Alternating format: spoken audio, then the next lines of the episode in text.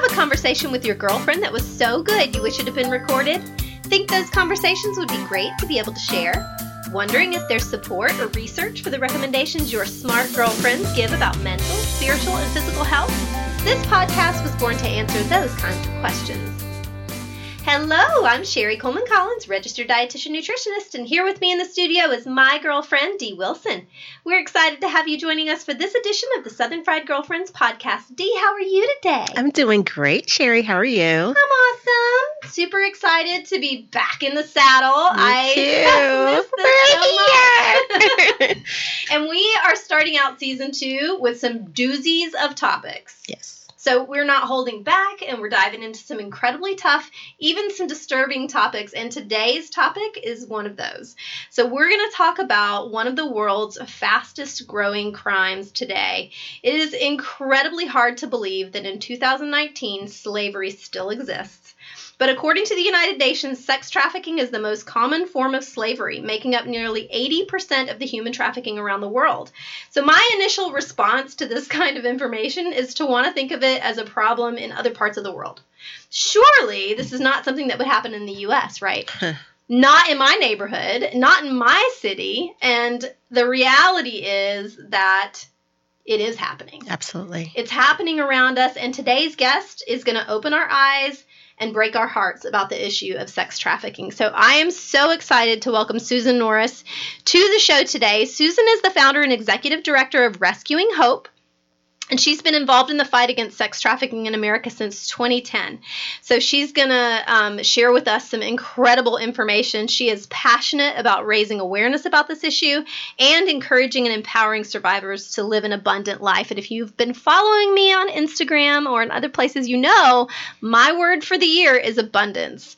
And so I love that that's part of your mission, Susan. And I'm going to encourage everybody to go to our website and go to the Rescuing Hope website, and we'll put the links in um, the show notes and learn a little bit more about Susan and the mission. But today, I just want to welcome you and thank you for taking the time to join us, Susan. Thank you for having me. I'm excited to be here. So tell us a little bit about yourself, especially, you know, how you became an advocate and, you know, what did you do before you knew about this? Well, I'm a mom of two adult children, but when this information came to my attention, I was the mom of a middle schooler and a high schooler, and I was working with the Fellowship of Christian Athletes at a middle school. And I had probably 300 to 350 students coming in every Friday for that club meeting. And as I was coming to the end of my tenure there, I realized that uh, I needed to figure out what I was going to do when I grew up. so the uh, the regional director of FCA at the time, David Delk, invited me to a luncheon, and David and I are kind of like brother and sister. So I told him to mind his own business. I had plans. And then um, it turned out our appointments were a mile apart. And I was sitting in the Starbucks waiting for my meeting, and I received a text message that said, um, Sorry, I have to cancel and reschedule. So I had the choice to go home or to go to his meeting. So I started driving towards home because I wasn't going to let him win. I grew up with brothers. Like I'll just own it. So um, then there was an accident on the road I was riding down, and law enforcement required Look everyone to do a. U turn. Mhm. And so at that point, I said, All right, God, I'm stubborn, but I'm not stupid. I will go. so I drove to the restaurant and I walked in and I looked for them and I didn't see them anywhere. So I left thinking, I won because I came and you weren't here. And it was a Mexican restaurant, and this man comes running out screaming, Hey, lady, hey, lady, are you looking for the meeting? And I stopped and I thought, Really, God? There was no part of my stature that said I was looking for a meeting. So I went into the room that happened to be upstairs, and I didn't even see the stairwell. And a woman was speaking about the sex trade in our nation, in our city, and actually in the county that we were meeting in. And I sulked in the room and sat in the only seat that was open of about 35 seats at the table. And they started putting food out. And at the time, I was not a fan of Mexican food. There was really only one thing on a Mexican menu I would eat, and that was fajitas. And I would just eat the, the meat and peppers and onions. So they set it in front of me, and I looked at him and said, What is this? And he said, Well, we call it lunch in a very smart alecky way. And I said, No, I, I didn't order anything. I told you I wasn't coming. He said, Yeah, but God told me you were, so I ordered. Aw. Um, that's the day I learned the average entry age. The statistic that was um, out at the time stated that for girls it was between 12 and 14 years old. And that rocked me because I had a 14 year old under my roof, but I had just spent four years of my life dedicated to 11 to 14 year olds. And so that was not just a number for me. And um, being a mom, and uh, an educator by trade and just plain being female that gave me license to be nosy like no other so i set out on a journey um, to find out how this happens Yeah. and i met a detective who became the gatekeeper and before long i was sitting with victims survivors family members whose daughters were missing that they knew they were in the life trying to find them and after all of that um, I took all my notes, I put them in a file cabinet, and I literally left the country and went to Africa. Wow. um, I'd committed to go on a mission trip with our church, and I just needed a mental break from the darkness I was exposed to. And How long between the time that you had that first sat in that first meeting until this moment when you left the country? um, uh, the meeting was in the first week of May. I left the country in October. Okay. And then I came home and I um, set out to do what I felt like God had called me to do, which was to write a book, sharing information so that people would know it's in their zip code. It's not just in our country, but it's literally in our zip code. And um, I tell people I didn't really write the book, that um, I've actually been invited to writers' conferences to talk about writing a book. And I said, I, You don't want me because the way I did it was so not your traditional way. I would send my family off to um, school and to work, and I would go in my office and literally get face down on the floor in prayer and ask God to show me what happened to Hope. Um, the joke in our family is I've already seen the movie because I saw it play out piece by piece. And so as I would get a glimpse and then it would come to a, a halt in my mind, I would get up and type what I had seen. Mm-hmm. Um, and then worked with someone to craft it and fine tune it. Um, I wrote it fiction so students would read it because they don't read something nonfiction unless a grade's attached to it. um, but everything in it that happens to Hope, the character I created, happened to one of the girls that I sat with or the family member of someone I sat with. So the book is called Rescuing Hope: A Story of Sex Trafficking in America. And you're the author, and they can find this book. On Amazon.com, BarnesandNoble.com, or at any venue that we speak at. Okay. So the book was your was sort of the beginning or I thought it was. I thought it was the entirety of it. Um, I thought, okay, now I've written this book. It released December thirty first, two thousand twelve, which God has a sense of humor because He told me it would release in two thousand twelve. and Um, it did. And he's very last he's day. never late, but is he seldom early? So, um, at that time, I literally thought, okay, I've done my piece. Yeah. Now I can go on and figure out what I'm going to be when I grow up. And my book agent called and she said, I think you need to write a curriculum. I said, I think you need to mind your own business. I, I, I didn't want to write a book. I certainly don't want to write a curriculum, and I don't want my whole ministry to be about sex trafficking. Mm-hmm. And as soon as those words came out of my mouth, I heard God say in my spirit, But what if I do? Yeah. Uh-huh. So at that moment, I said, Robin, I have to go. I've just been spanked and I need to go apologize. and I literally, again, went face down on the floor in the same office, in the same place where the book unfolded to me, and said, I'll go through any door you open. I'll say whatever you put in my mouth, and I'll stay in this fight until you release me. And so that was really the day that the work started because after that day, my phone started ringing hmm and it was people um, that had read the book and wanted me to come and speak as an expert, which I kept thinking I'm not an expert, hmm but I realized I knew more than the average person knew. So in their mind, I was an expert. And the victims started calling and they would say, Hey, mama, I'm in jail, or Hey, mama, I need help with groceries, or Hey, mama, I need help with the light bill. And I kept thinking, I gave birth to two kids and you're not one of them. Why are you calling me mama? But there was just such a need for mm-hmm. someone to come alongside and to undergird them and to walk life out with them and teach them things that they missed because they were in the life at 12, 13, 14 years old, or maybe they didn't enter in until 18, but came from a highly dysfunctional family and did not have that mentoring relationship with a parent or a teacher or someone that gave them hope and spoke life into them. Mm-hmm. So, paint a picture for us of sort of what.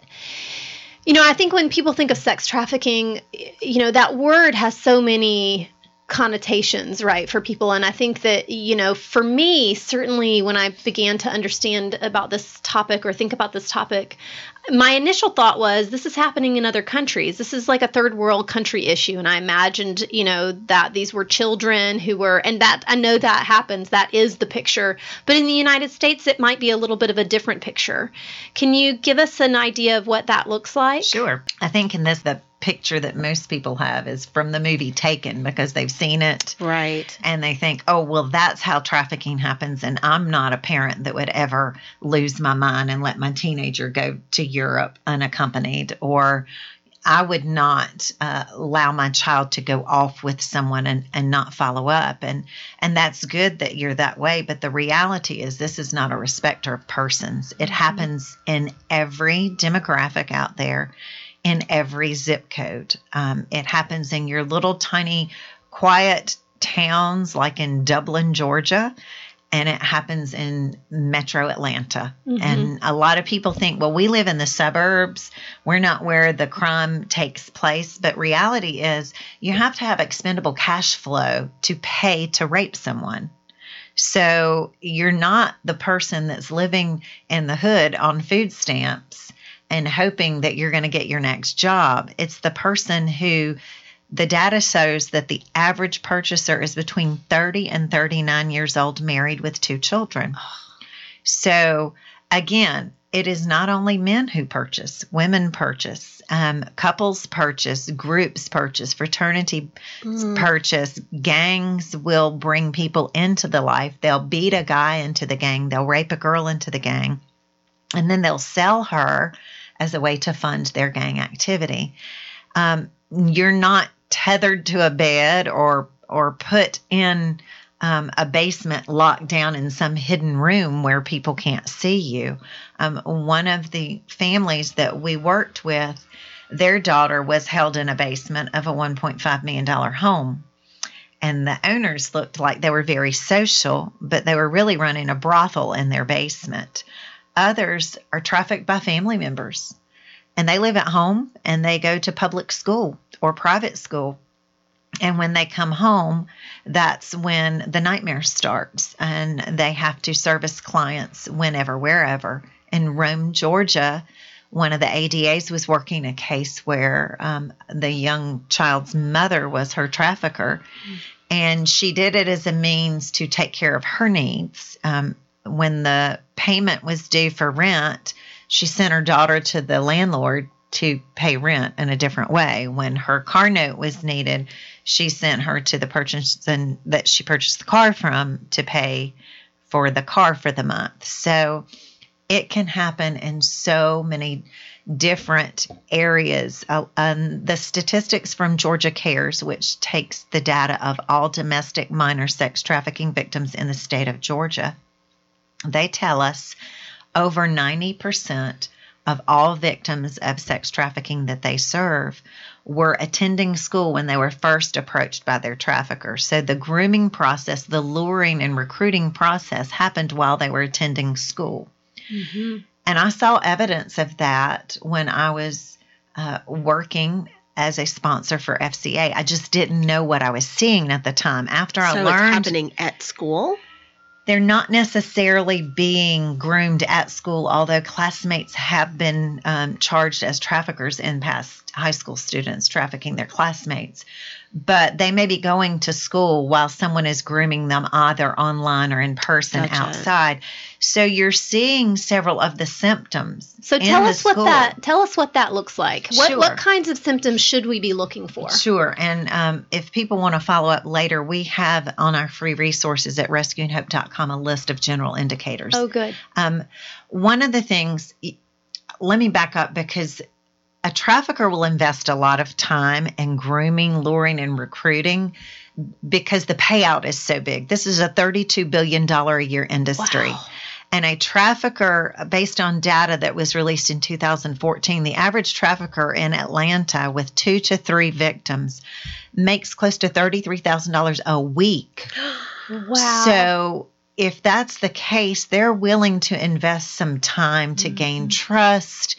And it's kind of like the, the frog in the pot. If you throw them in a boiling pot of water, they're going to jump out. But if you put them in a cold pot and gradually bring up the heat, you'll cook the frog and they won't know. Mhm. For young people, that may be someone posing as a friend or a boyfriend or a father figure because traffickers are chameleons. They will be whatever you want. If you look at uh, Maslow's pyramid of, of need, Mhm. Traffickers are very well aware of that. So they will look at where the greatest need is for a victim or a potential victim, and they will morph into that and Mhm. provide whatever that is. If they need a boyfriend, say she's um, maybe uh, struggling with self image and she needs a boyfriend, he'll become that. And he may make arrangements to meet her at the mall or the movies or places that it's normal for teenagers to meet their friends. So parents tend to drop off and don't ask a lot of questions and pick up.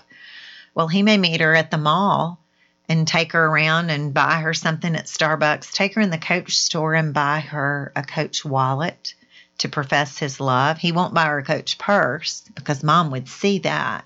But she can hide her wallet in her Mm. Backpack or her Target purse. that.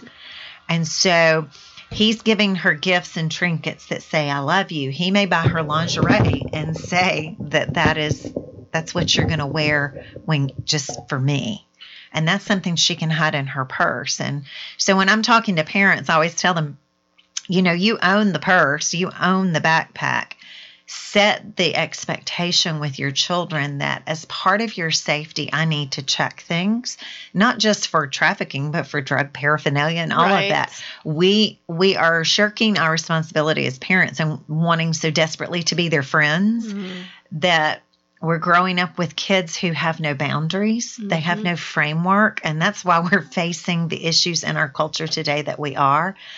Because kids need those boundaries. They thrive in them and they're hungry for them. And I find that to be true because of the victims that we serve. We set boundaries of what our expectations are and we start to see them blossom. Mm. They don't need control, they need freedom within limits. Yeah. Mhm. And so we see these things happen. Um, the best way to explain is to share um, when I interviewed the trafficker that the book is modeled after. He trafficked for 33 and a half years before he walked away from that life. And it was. So he um, left on his own. He left on his own. He said he had a head on collision with Jesus. Mm. And um, after I had interviewed and found out all that I needed for the book, I said, Can I just ask you one question? And I don't mean for it to come across as a judgment question. I'm literally trying to get in your head and learn. He said, Sure. I said, At what point um, did it ever become okay for you to sell another human being? And he said, Well, you have to turn that tape recorder off. But then he shared, and he's given me permission to share when I speak. He said, At nine years old, the man I thought was my dad left. And um, we had no food to eat. And I had younger sisters, and my mama couldn't work. Now, I never found out why his mom couldn't work or if she just chose not to. So he stole food to feed the family. And a guy in his neighborhood said, I'm going to help you. I'm going to teach you um, how to sell cocaine. And so he did from age nine to age 16. And then another guy in the neighborhood said, I'm, I'm going to help you out. He said, if you sell that dime bag to somebody, you have nothing else to sell. But if you sell that pretty little girlfriend of yours, then you can sell her over and over and over and over.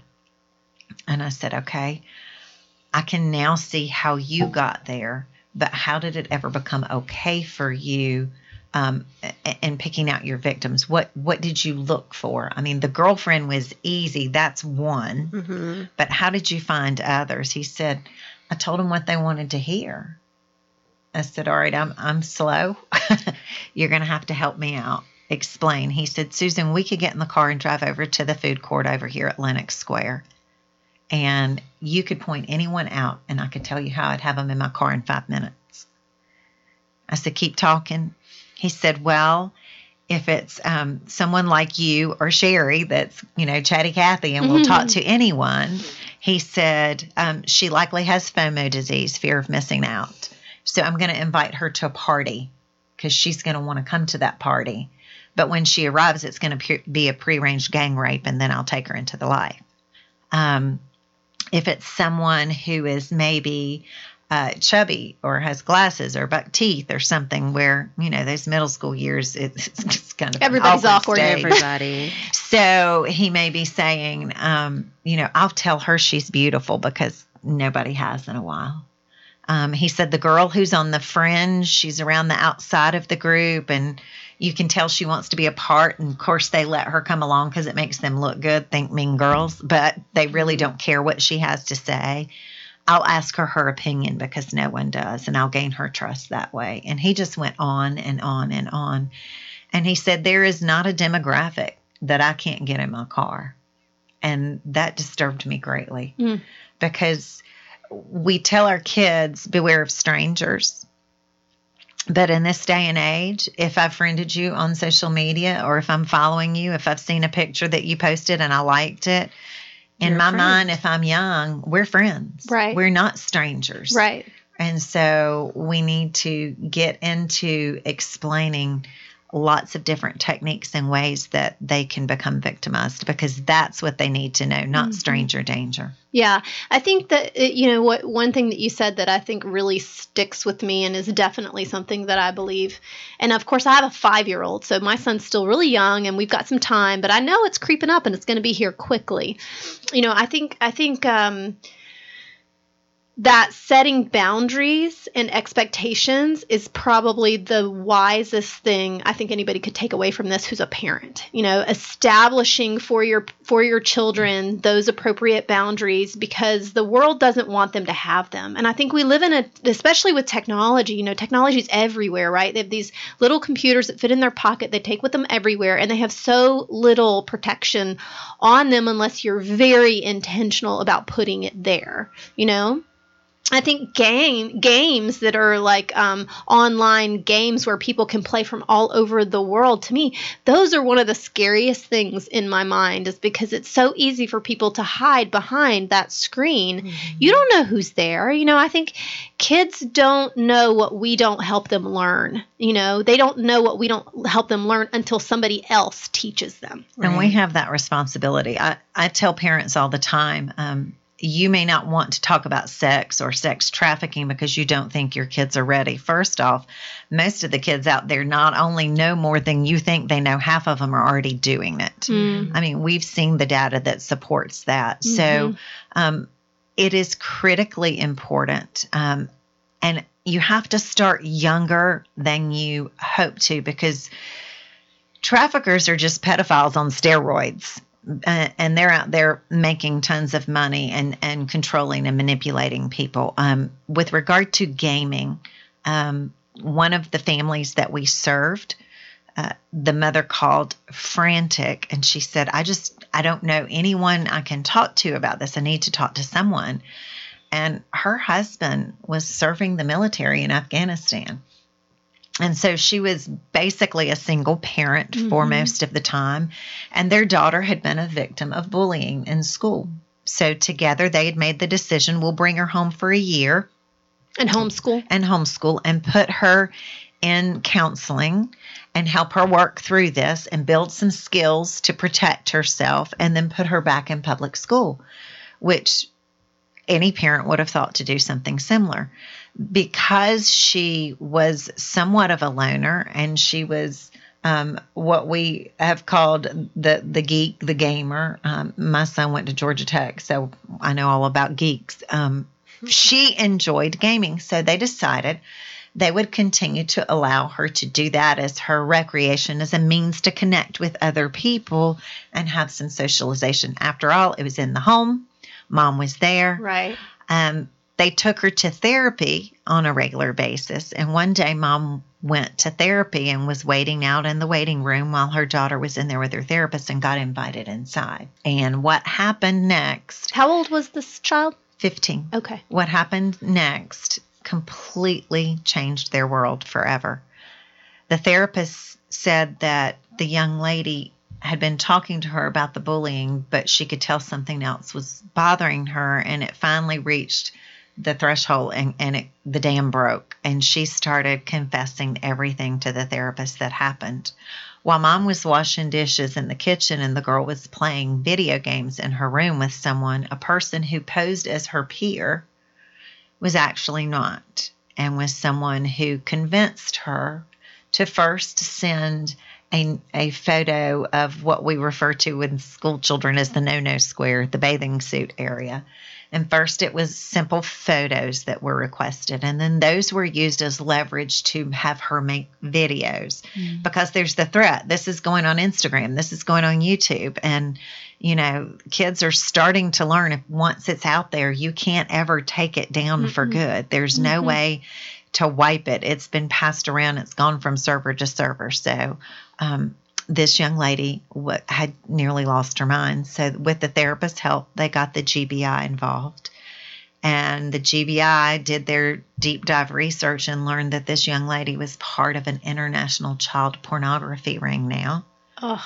And that there was some grooming going on to eventually take her into the sex trade and that was in her bedroom, 15 steps from her mother in the kitchen. Mm-hmm. So when we give our children technology, we don't need to talk about if someone approaches you or if you see pornography. It needs to be when, when. this happens, this is what you do because it will. You talked about safety protocols on technology.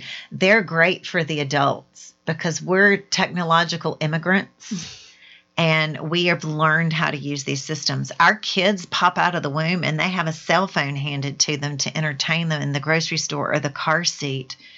And they know how to circumvent all the protocols. I was just about to say, yeah. you know, it, it for your son, mm-hmm. Gavin, he's five. Yep. You know, it, it works very well. But by the time he gets to middle school, he'll probably know how to get around it. Yeah. And so those conversations, at least for me, those conversations have been much more um, effective. Yes. At um, making sure that my boys stay safe. Then, mm-hmm.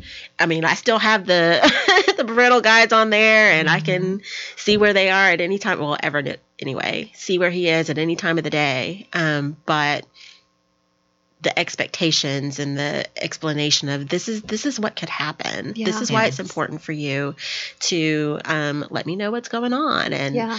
um, no, we're not going to close this door and that kind of thing. Because mm-hmm. he does game, you know, and he's got the headset on and he's talking to people all over the world, and it's frightening. Mm-hmm. We found that um, talking with young people, one young man shared that yes, he looked at pornography and his parents had all these protocols on him. When his mom would go to the store, he would disconnect them because mm-hmm. he knew how.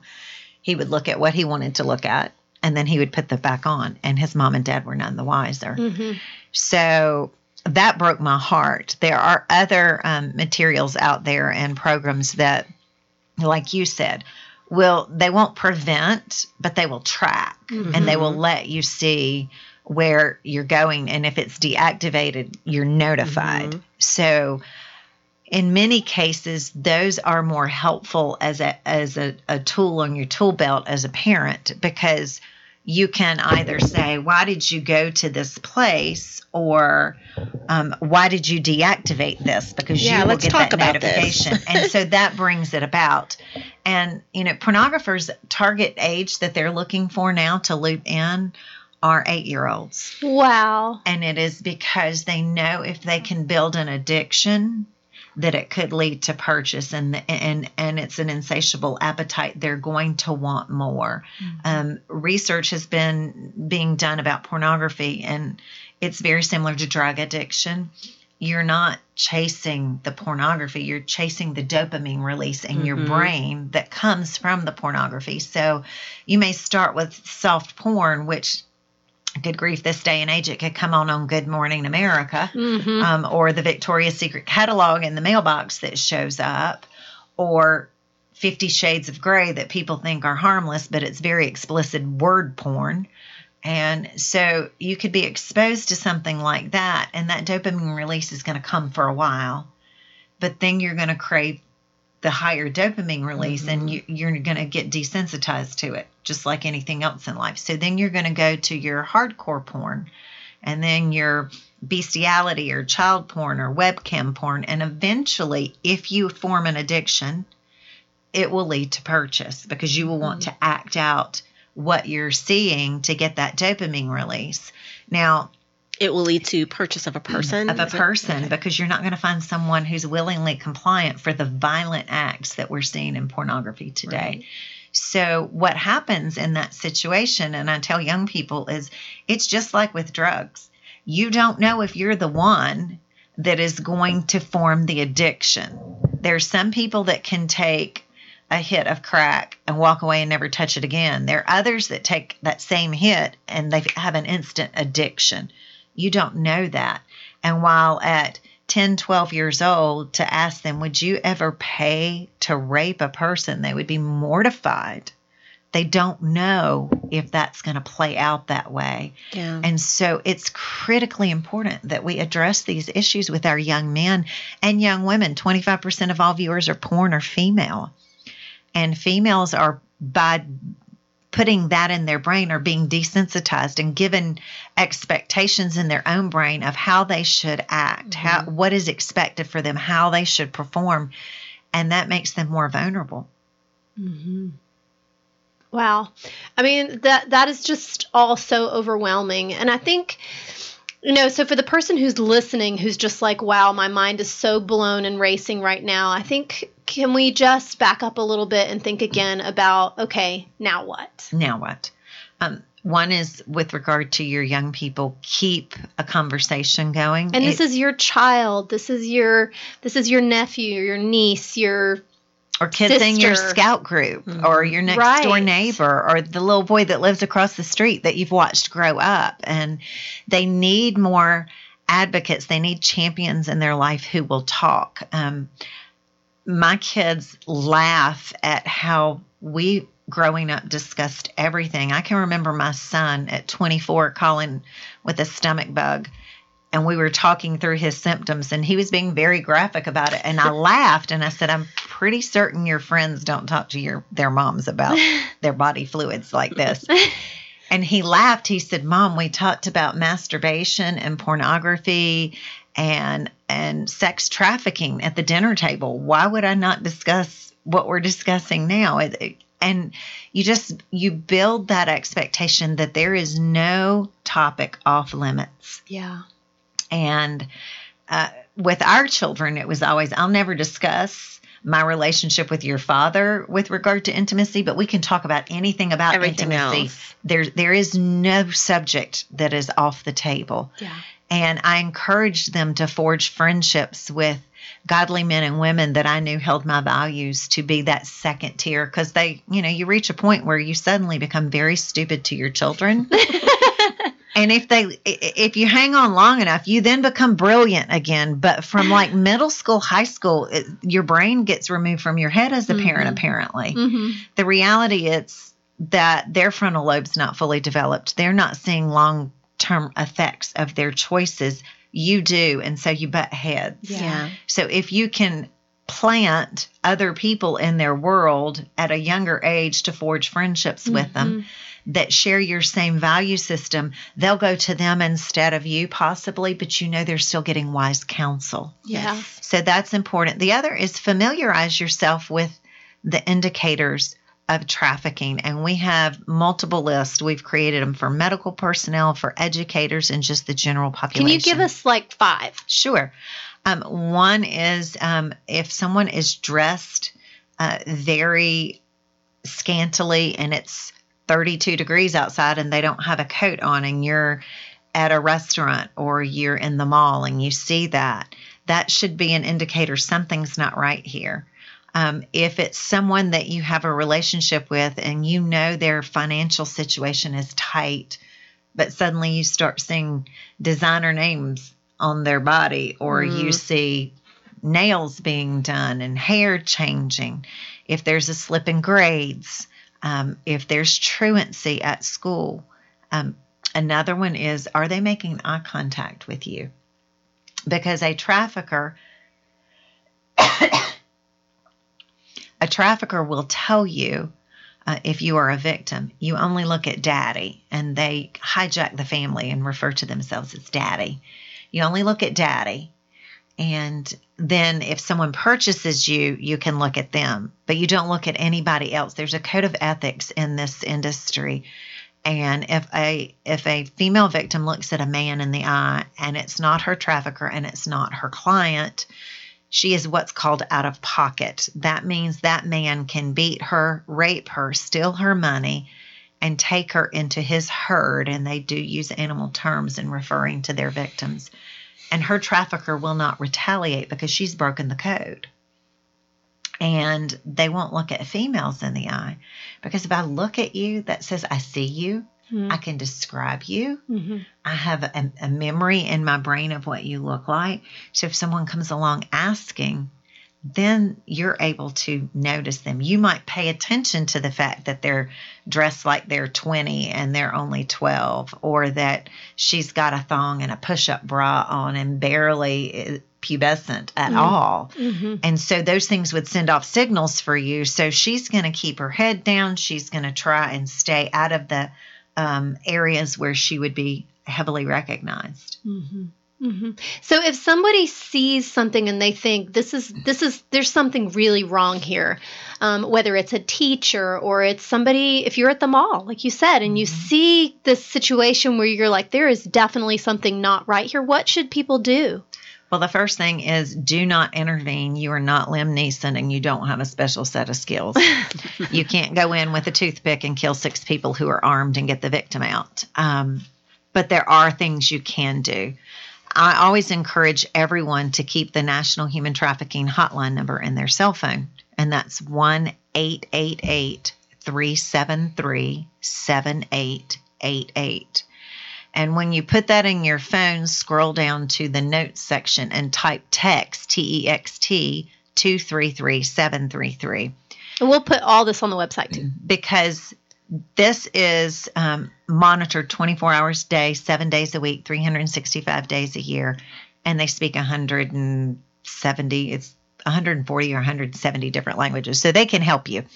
Um, the reason you need to have the text part in there is let's say that you and uh, your girlfriend, the two of you, are out at a Starbucks having frappuccinos and just shooting the breeze about your day and you see this man come in with a younger girl and you're thinking, oh, he's having a daddy daughter date. How great. Until you suddenly see him palming her rear end or pulling her close and, and groping her in other ways in the no no square, as we call it.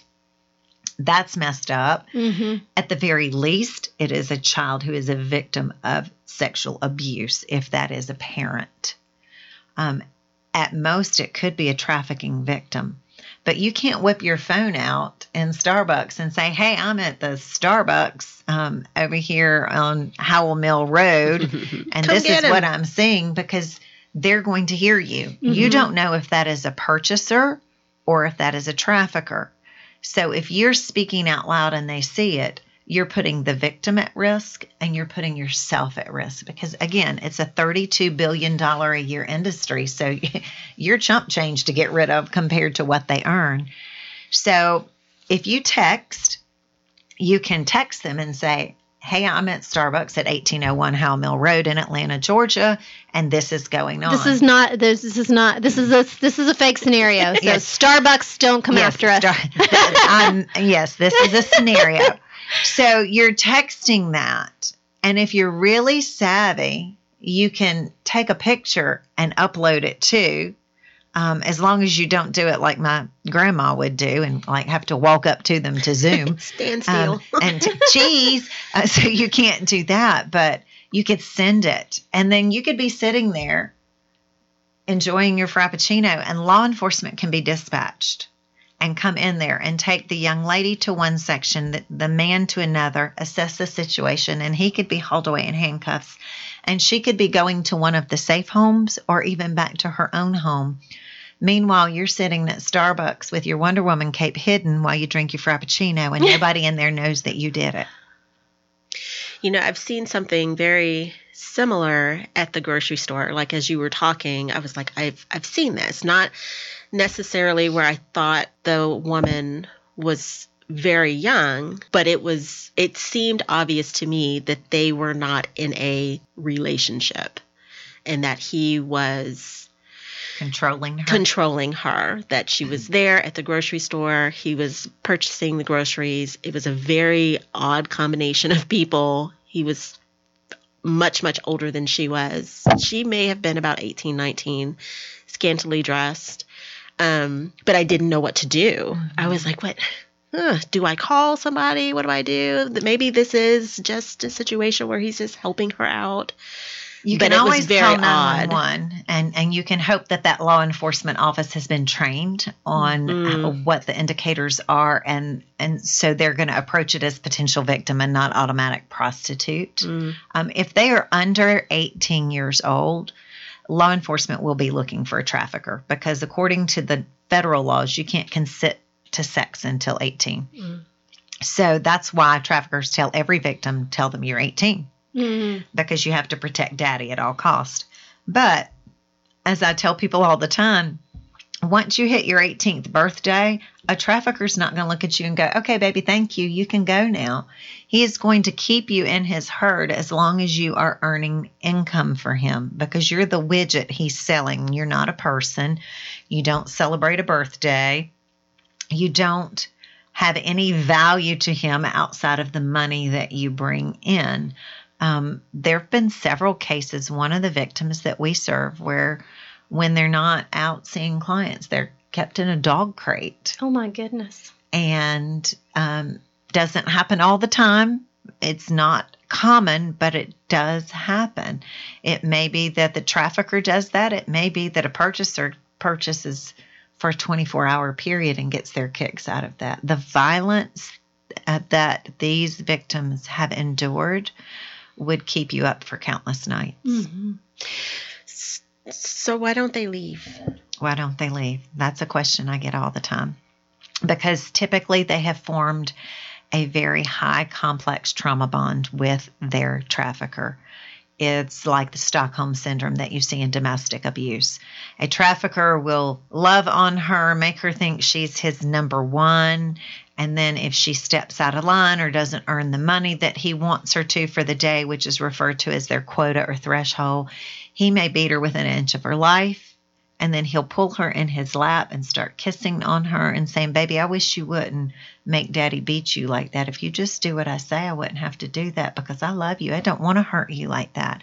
And so he is already shifting the blame for the, the physical punishment onto her. This is her fault.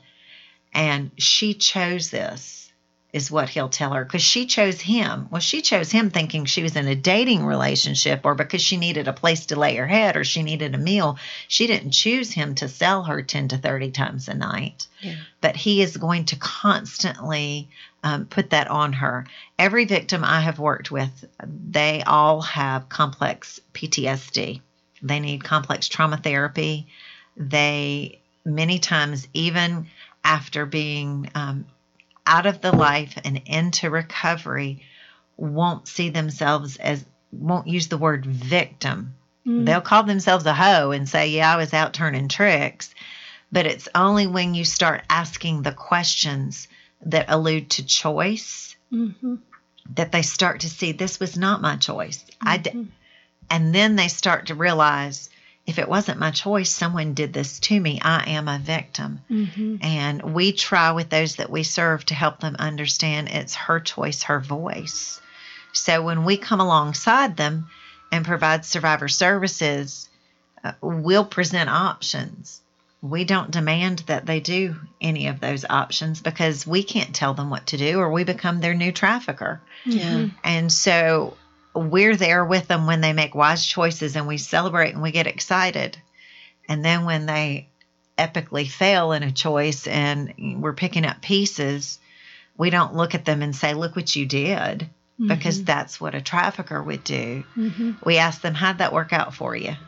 well, what what do you think would be a better option next time? How how can we avoid this? Mm-hmm.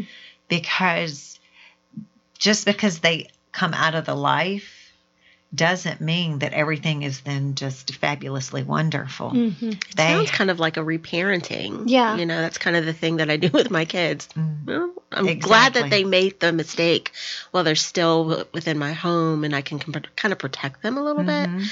Um, but it is kind of a, it sounds like parenting. Mhm. Okay. Well, It how'd really, that you know, I, I've I've said that my whole life I wanted to be a mom and a teacher, Mm. and I am a mom, and I was a teacher in the the school setting um, for many years.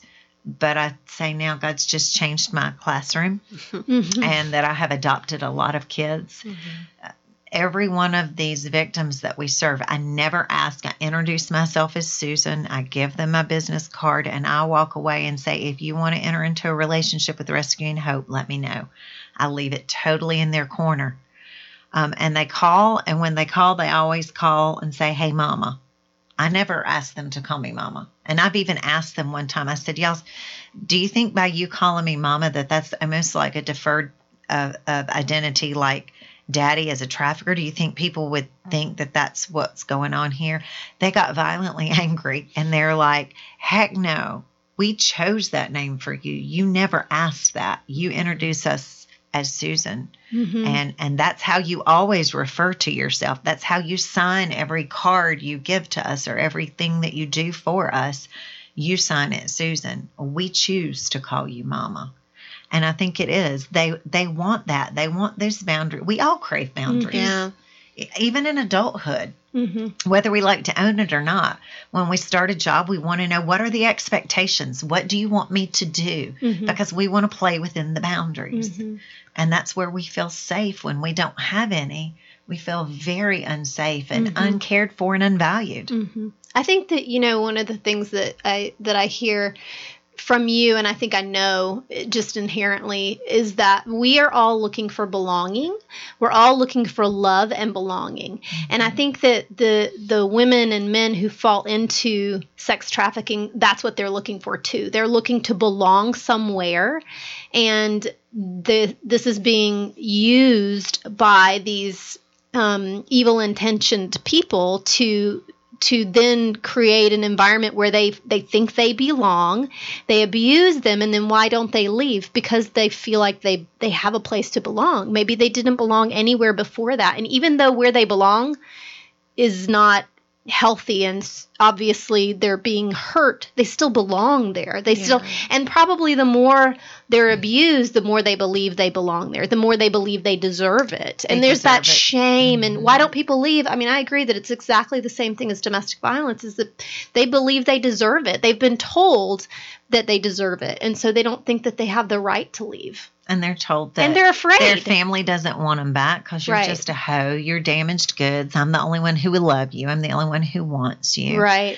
And so, as a result of that, one victim said, Better the hell you know than the one you don't. right right So uh, the traffickers are not stupid. Everybody thinks they are. They're not. very Mm-mm. savvy, manipulative, conniving people, Mhm. and they know probably more about how the human psyche works than most people, and they have learned how to manipulate it. There's actually when there are pimp raids into pimping rings, um, law enforcement have found two different documents that are sometimes there. One is a book called Pimpology, which is written by a pimp Hmm. telling how to be a pimp and how to keep your hose in line. wow The other is a document from the 1800s. It's a copy of the Willie Lynch letter telling how to maintain your slaves and how to keep them in line. wow And that's why we call it modern day slavery. It's really not much different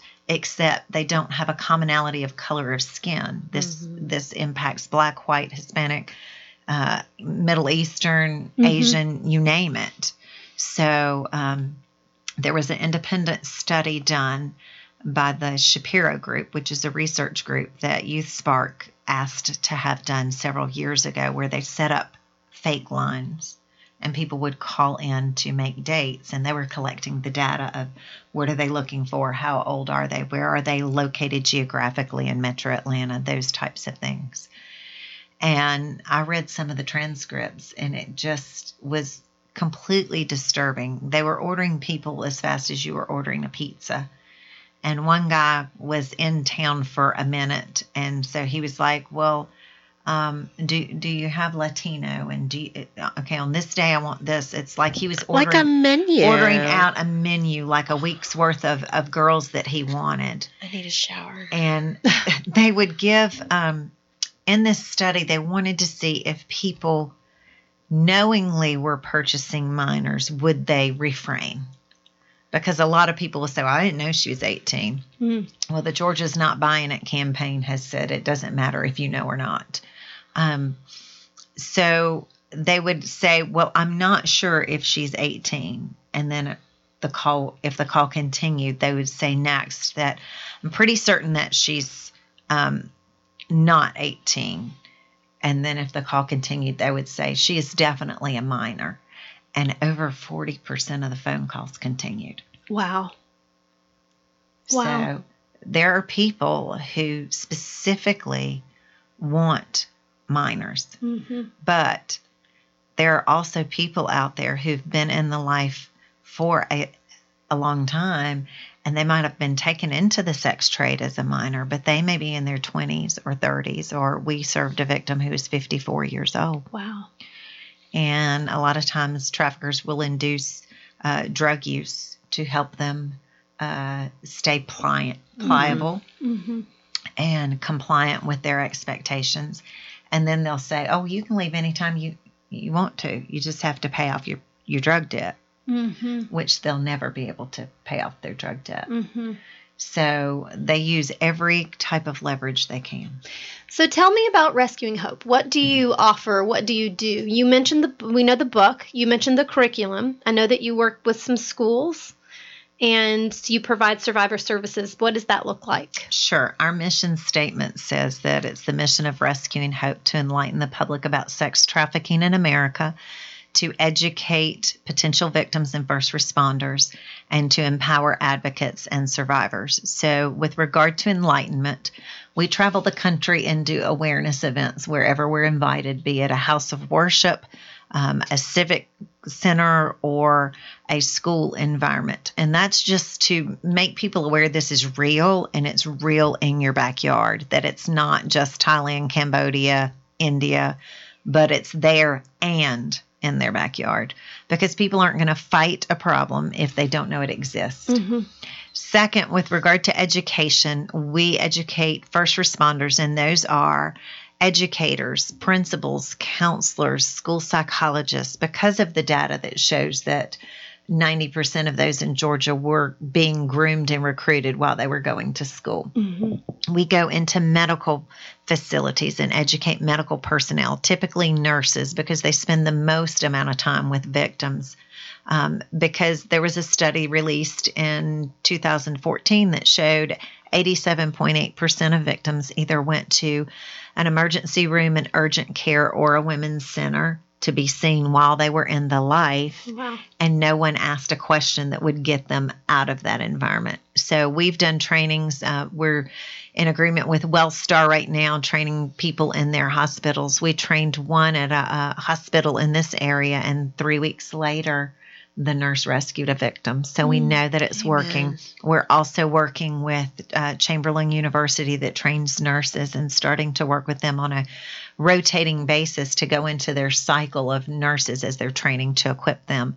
And then we train law enforcement, and not that I go in and give Liam Neeson skills because I don't have them. Um, and we don't talk about statute and code, they're experts in that.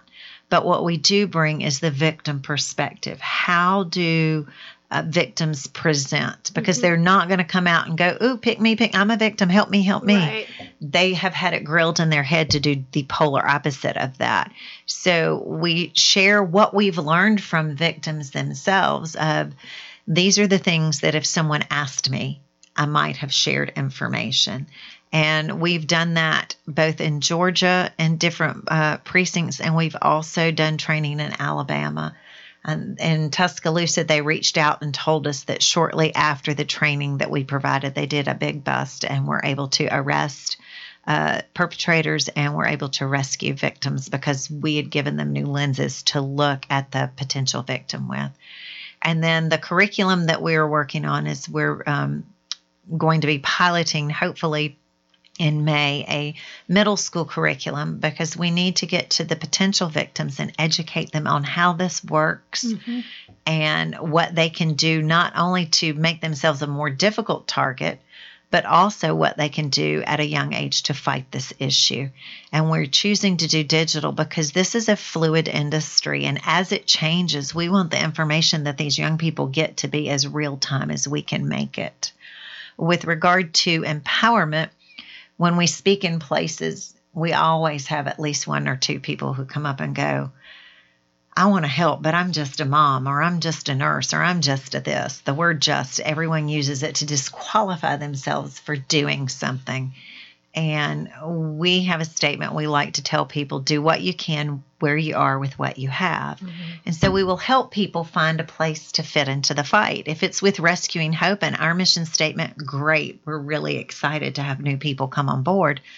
But if it's not, and we can help you find the nonprofit that is doing that work and get you connected and plugged in so you're active, it's a win for us because mm-hmm. we're all mm-hmm. fighting the same evil. And it's mm-hmm. the same Goliath out there.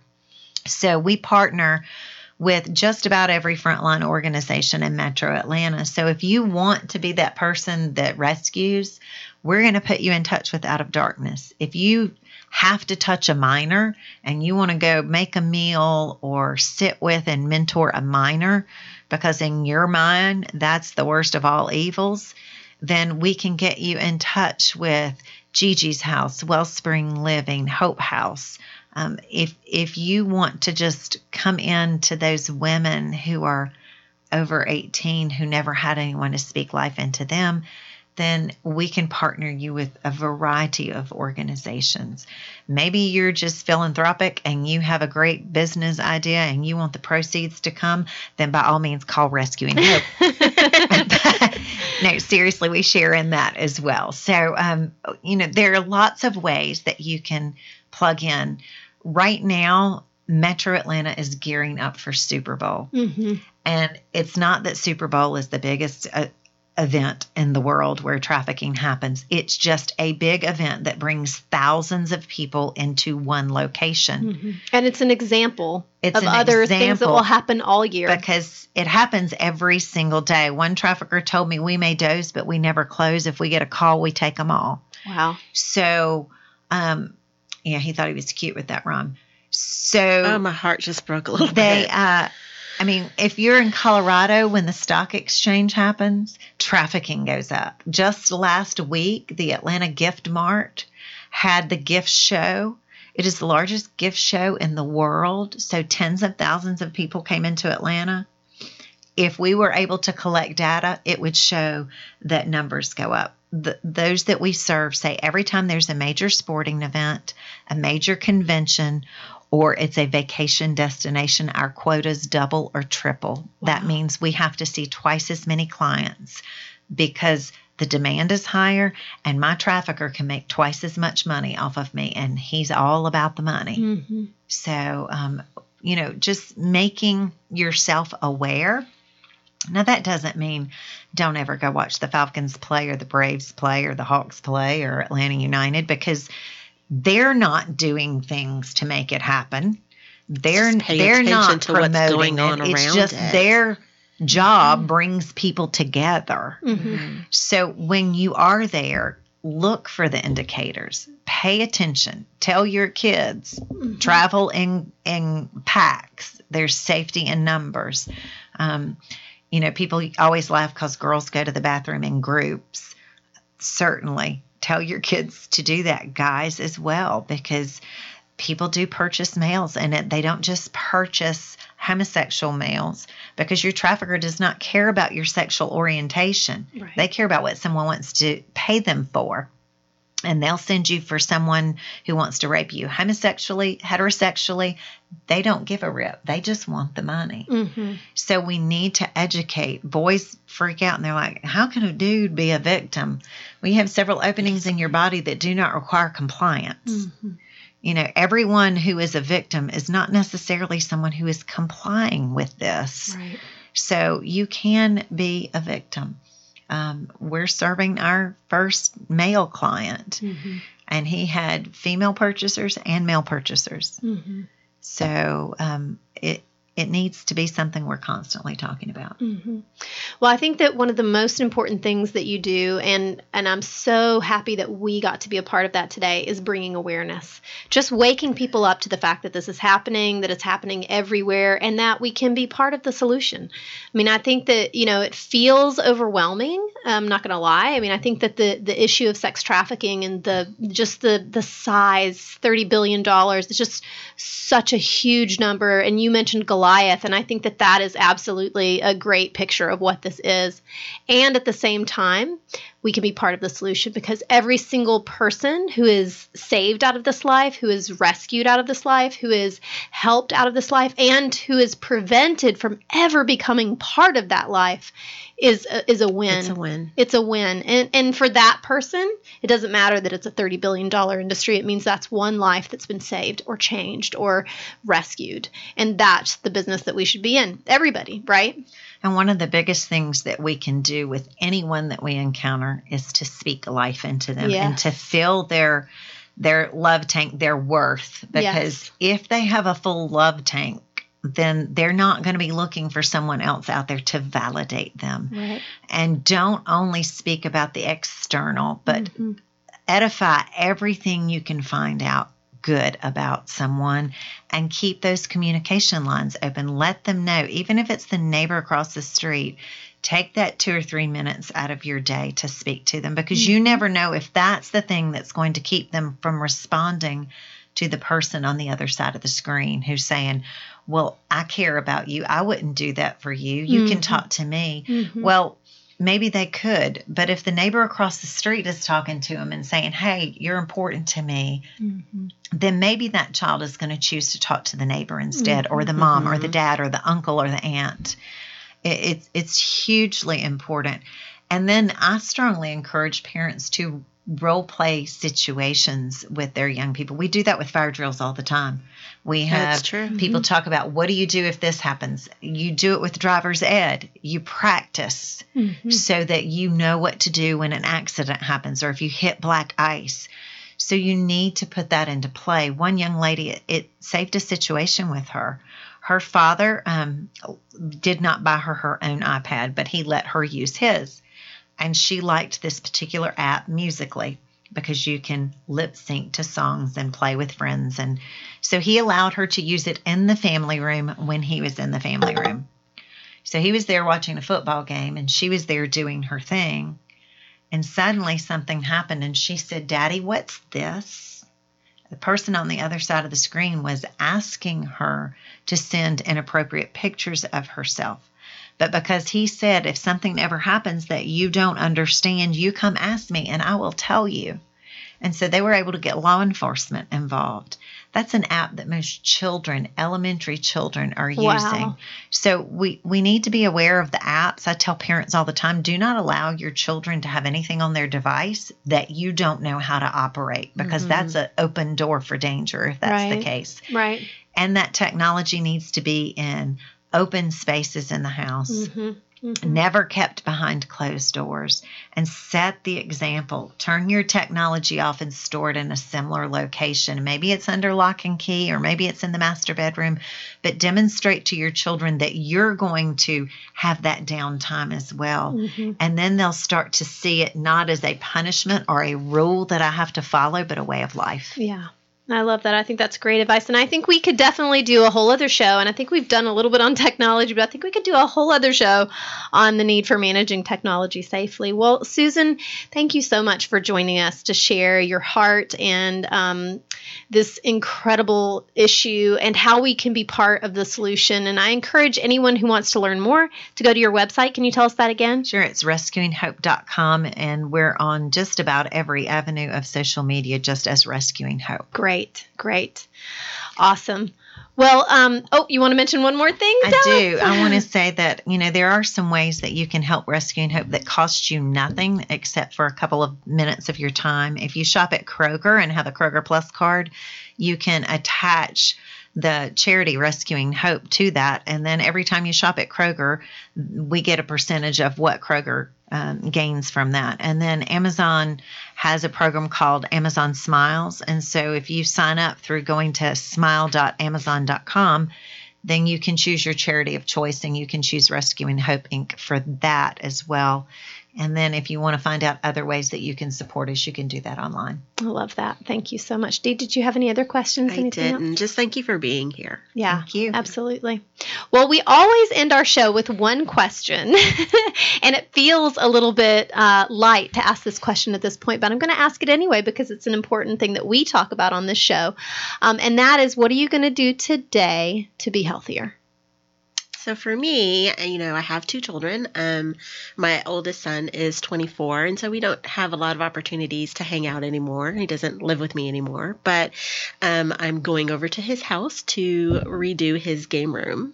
He's going to allow me to decorate. I'm so ah. so that's what I'm doing. I'm going to go hang out with my Joshua. I love that. I love that. What about you, Susan? For me, my husband and I both work insane hours, and so Saturdays are our day where we just spend time with each other doing things that we enjoy, um, really just laughing a lot, getting out and walking if weather permits, and um, shutting out all of the things that we have to deal with Monday through Friday so that we can invest in our own mental health. Mm, I love Beautiful. that. I love that. Yeah, I'm I'm all for the downtime on Saturdays. Yes. For me, I think you know, I think uh, after this show, like I have to, my brain has to process a lot of this information. So I've I've started journaling again.